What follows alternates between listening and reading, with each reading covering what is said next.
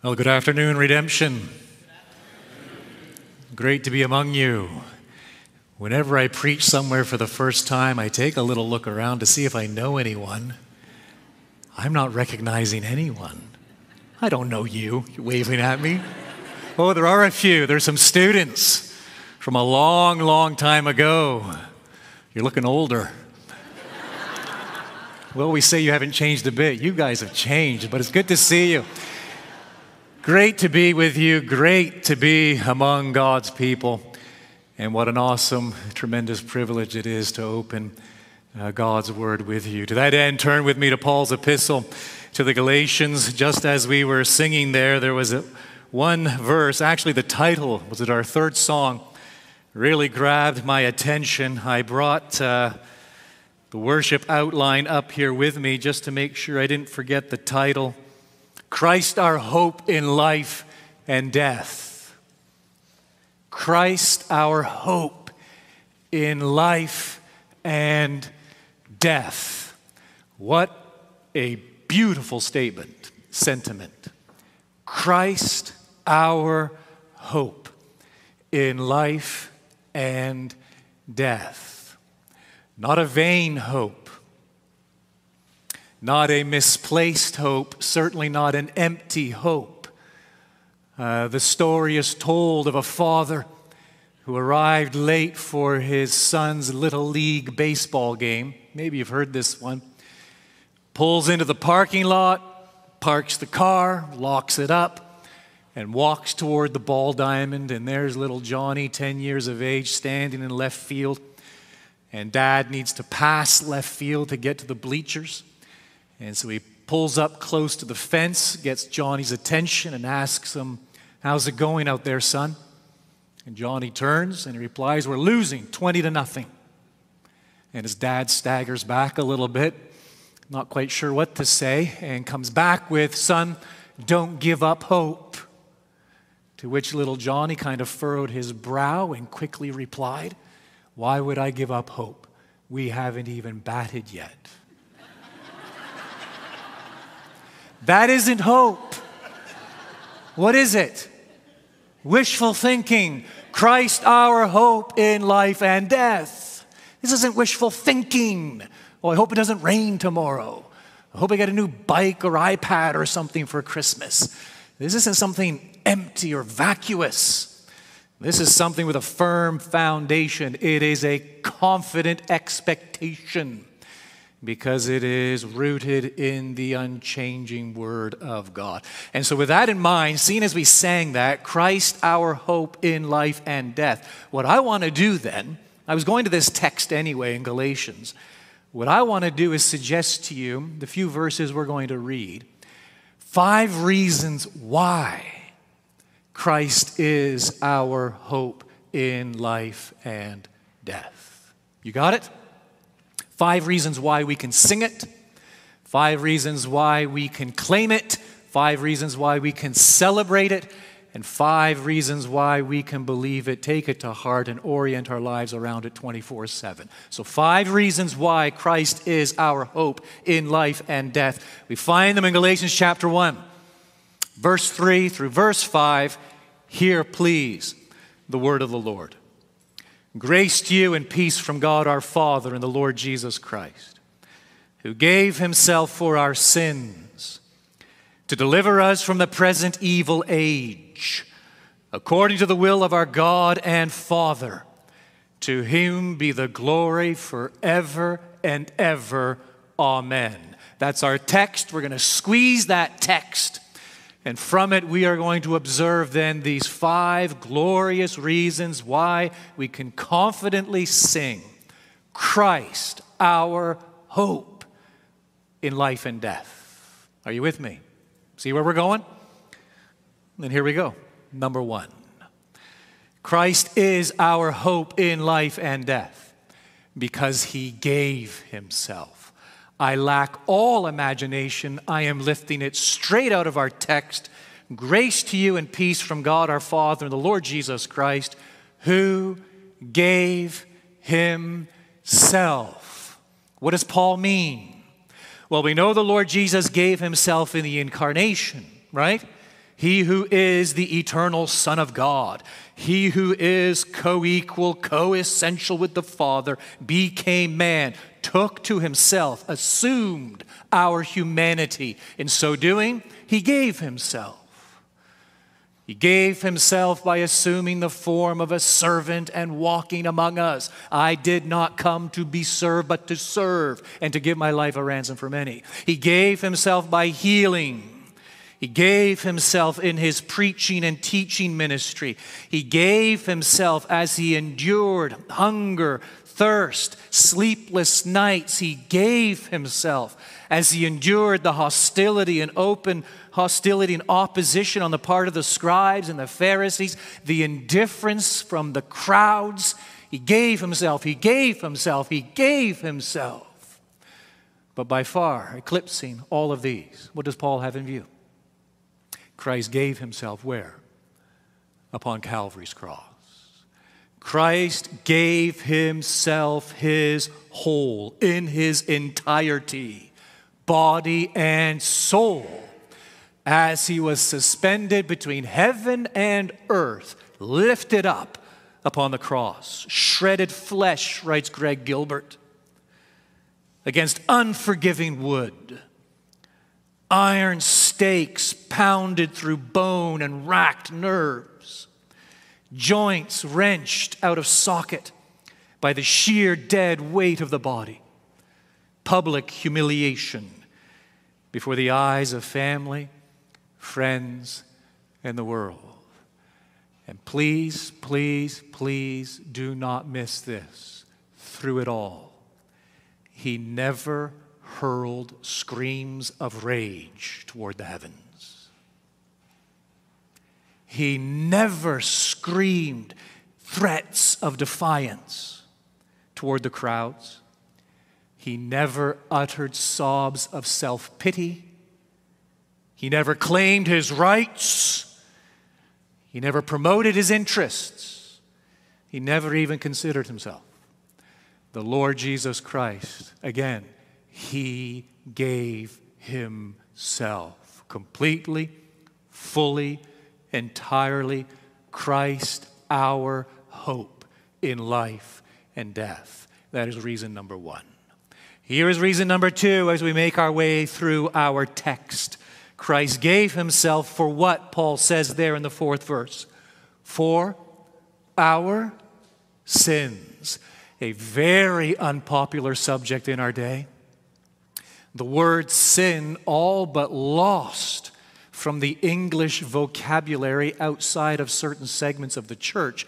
We walk out into our society, our world, sin, a forgotten word a misunderstood word. By and large, as we just kind of take stock and as we look around, and you university students, you know this, especially if you're dabbling in the humanities like psychology or sociology or anthropology, any of those ologies, and you know that when it comes to human behavior, and especially when it comes to what we might describe as deviant human behavior, as far as our society is concerned, there are only two plausible explanations on the table.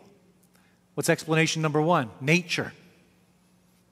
Deviant human behavior is the result of what? Some sort of genetic disorder, some sort of biological cause or reason behind it. And the remedy our society posits for anything that they perceive to be or deem to be the result of nature is a pill or something of that magnitude. Or within our society, some would say, well, yes, nature, but equally important is nurture. And so, if we want to explain why people do what they do, and we want to explain what people are. And if we especially want to get our minds around deviant human behavior, well, we look to their social environment. We look to their upbringing. We look to their family. We look to their education or lack thereof. We look at what they had, what they hadn't, the plus and the minuses of their upbringing, their social context. And if we want to remedy that behavior, well, then education becomes God with a small g, the cure all for that ails and ills our society. Nature, nurture, nature, nurture, nature, nurture. That is all our society has to offer. And the Bible says something radically different. While nature and nurture might exasperate the problem, friend, they are not the problem. The problem is you. And the problem is me. The problem is the human heart. And the problem is that three letter word sin. And we turn to Romans chapter 3, and there Paul, in, uh, he just takes us by the hand and he drags us kicking and screaming into the depths, the darkness of our sin. And there he makes it so plain. He tells us, There is none righteous. How many? No, not one. No one understands. No one seeks for God.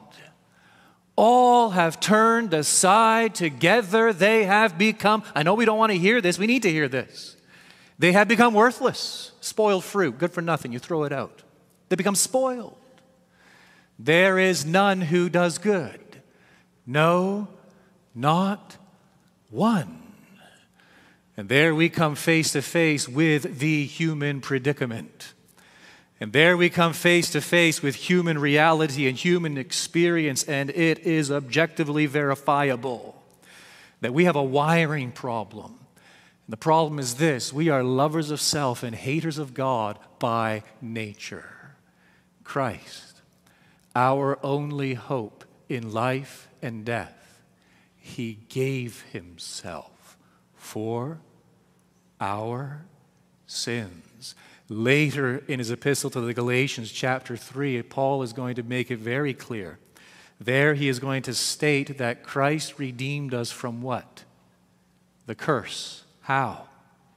By becoming a curse for us. That when the Lord Jesus hung upon Calvary's cross, it was purposeful. There was an aim, there was an end in view that God was displaying him publicly as a propitiation in his blood.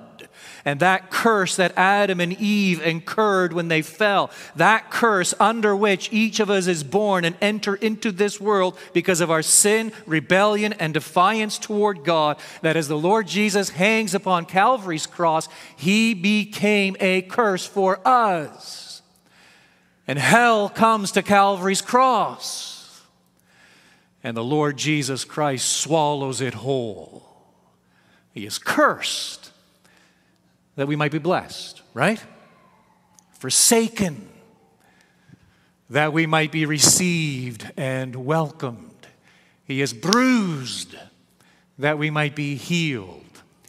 He is punished that we might be justified and forgiven and set free. Christ, our only hope in life and death. Because Christ gave himself for our sins. That's reason number two. Reason number three is this. Just continue on with me in the text. It's not very difficult. Christ gave himself, yes, for our sins, and to do what else?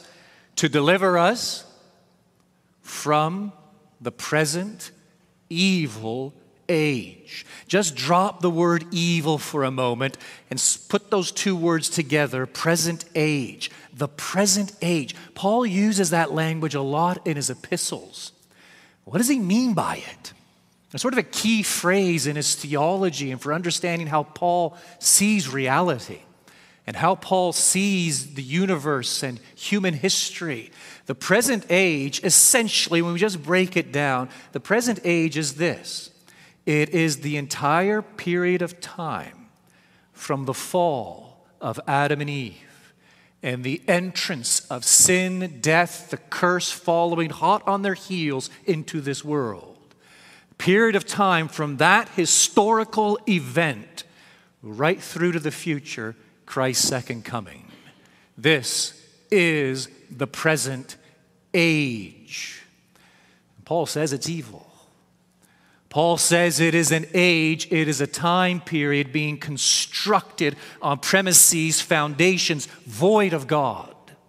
It is an age that is marked by spiritual blindness spiritual darkness, spiritual bondage. Again, it is objectively verifiable. I was raised here in Canada. I don't have my head in the sand. I keep up to date on what is happening and transpiring around us. And you see this increasing encroachment of spiritual darkness, absolute spiritual blindness. Where people revel in the absurd. And more to the point, I see evidence of this spiritual darkness and blindness in my own heart, in my own soul. I see this antipathy towards all that is God. And yet, the Lord Jesus Christ, who entered time and space, the Lord Jesus Christ, who gave himself upon the cross, gave himself for our sins, did so to deliver us. The word is literally rescue, to rescue us from this present evil age. He rescues us in two ways. He rescues it from its present manifestation. He delivers us from bondage to this present evil age. The light goes on doesn't it? The scales are removed from our eyes. We see things we never understood before. There's a reality we weren't even aware of before. There are truths which before were merely abstract ideas that now resonate and captivate our minds and our hearts as He rescues us, delivers us from the spiritual darkness and blindness that marks this present age, but He rescues us in a second way. This present evil age is marked for judgment, folks. I'm not sure we talk about that enough today as Christians. The day of reckoning is coming. Paul states it so clearly in his second epistle to the Thessalonians, chapter 1. He tells us there that there's a day coming when the Lord Jesus will be revealed. Do you remember this text? The Lord Jesus will be revealed with his mighty angels in flaming fire. What happened to the meek and lowly baby in the manger?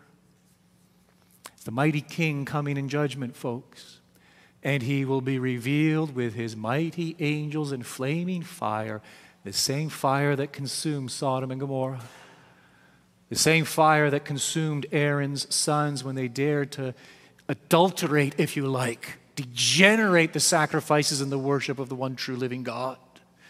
And he will appear with his mighty angels in a flaming fire, inflicting.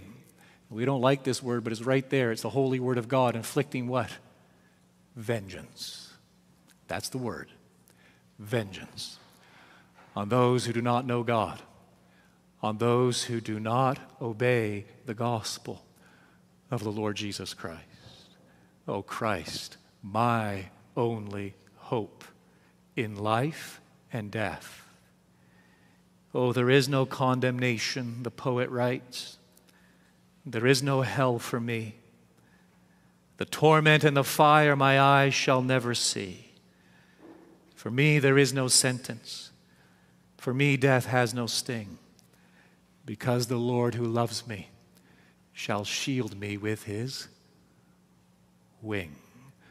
My only hope in life and death. Let me just pause here. It's as good a place as any. Am I preaching to the choir? I doubt it. Many of you probably are choir members. You know what I mean by that, right?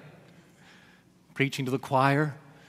Uh, but I'm hazarding to guess that in a hall this size, and with as many people who are here right now, there is one, there is two, there is a handful, there is a dozen, there are more perhaps. You cannot claim Christ, my hope in life and death. Have you been tracking with what I've been saying? You might be thinking to yourself, well, you're just trying to scare me talking about hell and judgment. Yes, friend, I am trying to scare you. I make no apology for it. We are talking about eternal realities. We are talking about the eternal destiny of the soul. We are talking about what happens when we die. And guess what, friend? You will die and I will die. What comes next? It is appointed unto man to die once. And after this, what comes? The judgment. My friend, if you're not a Christian, I'm pleading with you, pay very close attention to what I'm saying. And look to the Lord Jesus, look to this verse, and, and hear what the Apostle Paul is proclaiming that the Lord Jesus gave himself He gave himself for our sins to deliver us and rescue us from the present evil age, meaning that there is salvation in the Lord Jesus Christ. There is unshakable hope in the Lord Jesus Christ. It was Hudson Taylor, I think it was, he was converted. Every conversion is miraculous. Hudson Taylor, just circumstances a bit different, unusual. He found a tract, I think it was, in the street one day. And he picked up this tract, and on the outside of it were simply these words It is finished. And he was saved on the spot. It is finished. And he wrote in his journal something to this effect. Let's see if I can remember it. It's something like this uh, Upon a death, I did not die. Upon a death, I did not die. You with me so far? Upon a life, I did not live. Another's death, another's life, I stake my whole eternity. Isn't that beautiful? That's the gospel, my friend. Upon a death I did not die, the death of the Lord Jesus, who gave himself for my sins. Upon a life I did not live, the perfect life of the Lord Jesus, so beautiful and wonderful and acceptable in the sight of God. Another's death, another's life. I stake my whole eternity. And I simply receive the Lord Jesus as my Savior, as God offers him to me freely. I receive the Lord Jesus through faith. And I become one with the Lord Jesus through faith, whereby his death is now counted to be mine, the penalty for my sin paid in full. And his perfect life is now counted to be mine whereby I stand clothed in his beautiful righteousness in the sight of God. Faith, it is a simple word. You think of the prodigal son. Remember that story, everyone? And you think of that young man going to his father and essentially saying to his father, Look, Dad, uh, I wish you were dead. And give me what's mine now. That's what he was saying. I wish you were dead, old man. Can't wait. Give me your inheritance, the inheritance that is mine. His father hands it over, and away that young man goes. And you know, you know the story, what transpires. Lives a degenerate life, wastes everything, and then finds himself one day in the muck and the mire, muck and the mire with the swine, right? And uh, for all I know, there could be somebody here right now that's you in the muck and the mire, the swine, a human being created in the very image of God created for fellowship with the Almighty. But your life right now, nothing but muck and the mire and the swine.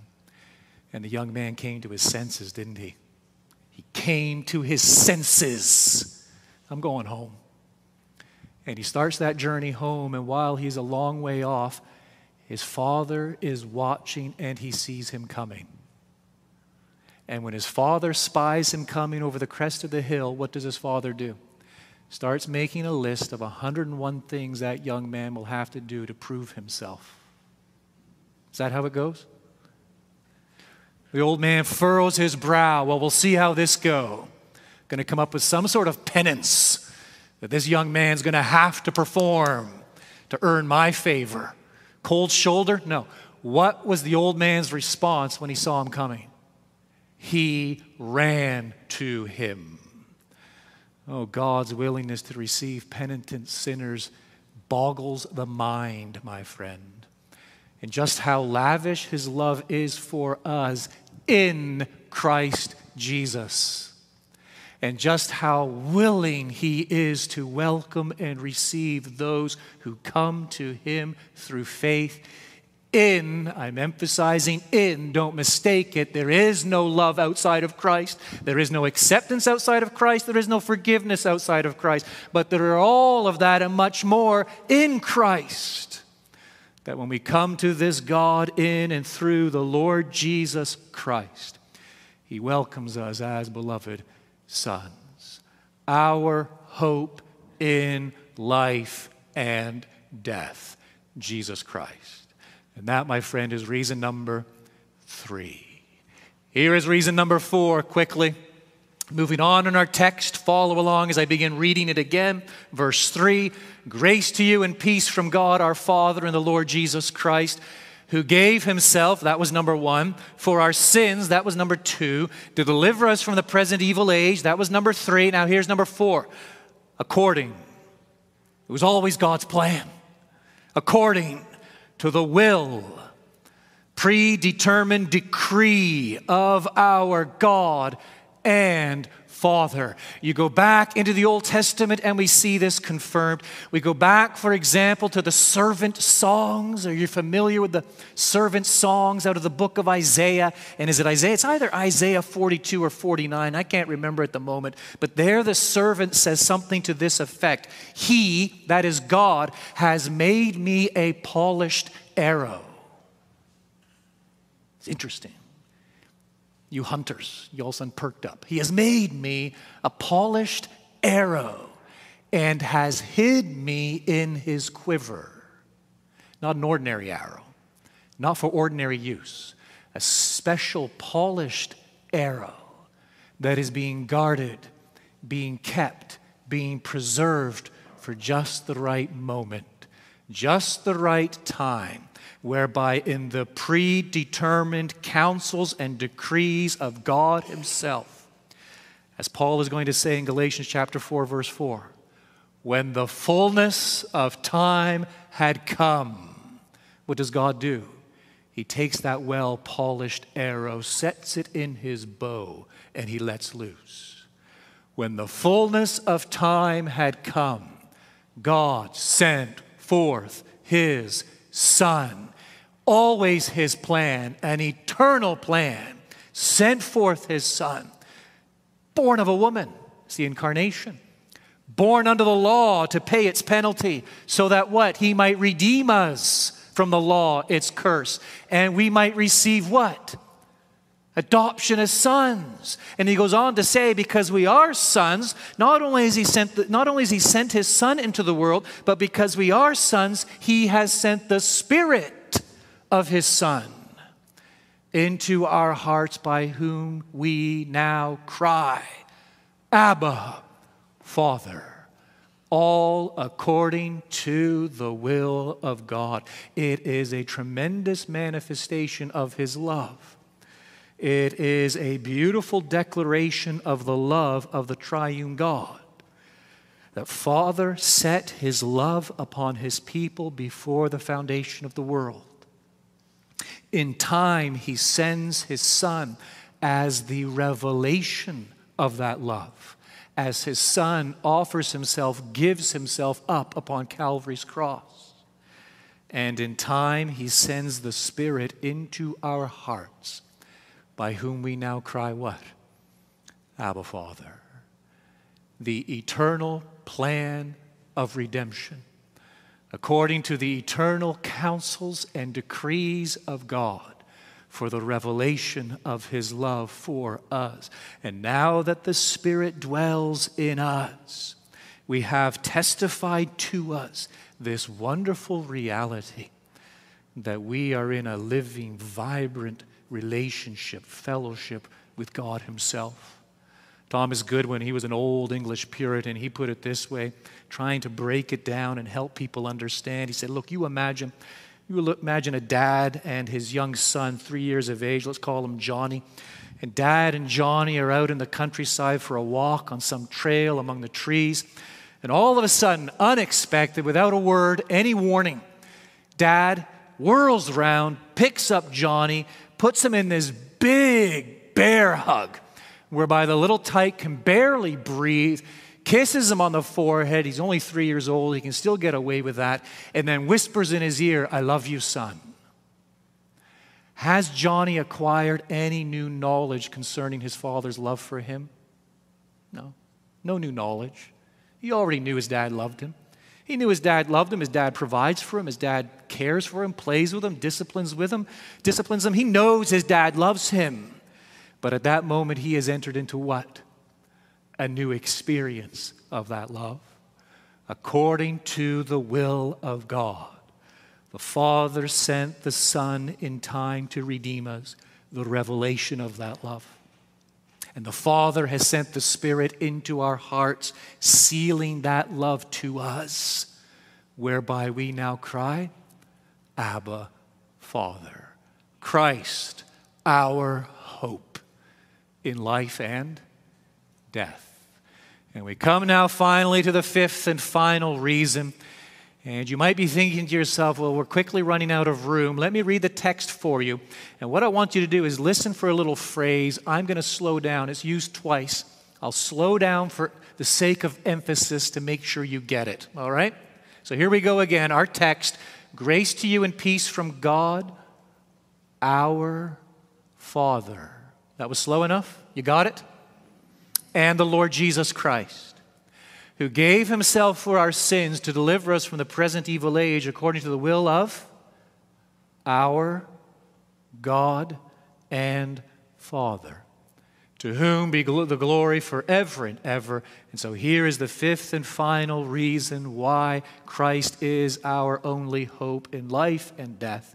Christ gave himself to bring us to God. Just pause for a moment, friend, and think about it. Consider it. Meditate upon it. That God becomes ours in Christ Jesus. Just take that little phrase. I mean, use your sanctified imagination. Just in your mind's eye, picture it. Our God. Two words, right? The personal possessive pronoun, it's plural. Our God our God and think it through. Who is this God? In the language of the psalmist, Psalm 145, great is the Lord. Great is the Lord. And his greatness is what? Unsearchable, unfathomable, incomprehensible and his greatness is incomprehensible. Why? Because he is infinite. When we say that God is infinite, we are not using the word infinite in a mathematical sense. When we say God is infinite, we are declaring and celebrating that He is without limitation. He is infinite in regard to His being. Theologians like to call this aseity. These words might be new to some of us. That's all right. We need to learn new words when it comes to God because He is not like us. His aseity, meaning what? He has life in Himself. He is not contingent or dependent upon anything outside of Himself, infinite in regards to His being. He is infinite in regards to space that is called ubiquity, omnipresence, a word familiar to most of us. Where is God? God is everywhere. He fills all things, yet is limited to none, and all things exist in Him. And He is infinite when it comes to time. We call that eternality. What was God doing before He created the heavens and the earth? I had a college, question, a college student ask me that one about eight or nine months ago. What was God? He thought he was being smart. He wasn't. What was God doing before he created the heavens and the earth? I had to count to 10. I have to do that sometimes when I hear questions like that. What was God doing before he created the heavens and the earth? There is nothing before the heavens and the earth. There is no moment before the first moment in the beginning.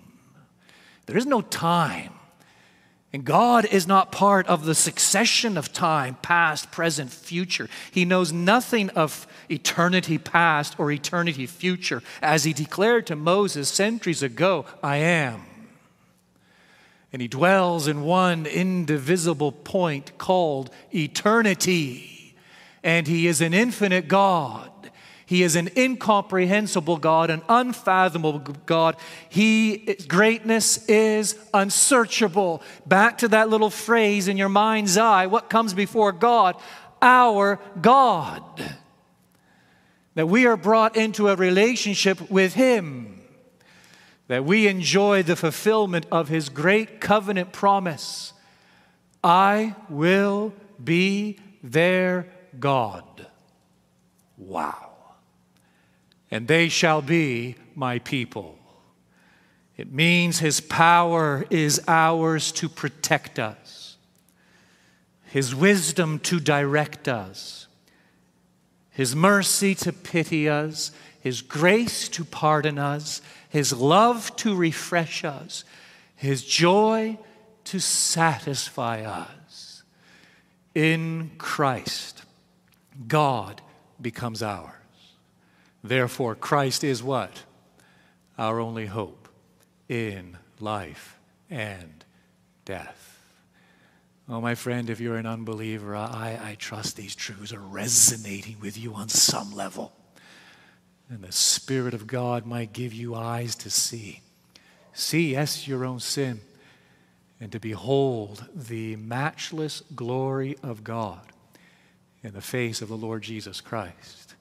And the choir, believers, I trust this is so encouraging. Hope, especially in our days. It is not vain, it is not empty, it is not wishful thinking, it is a confident, absolute expectation because it is rooted and fixed and it centers upon the person and work of the Lord Jesus Christ, our hope in life and death.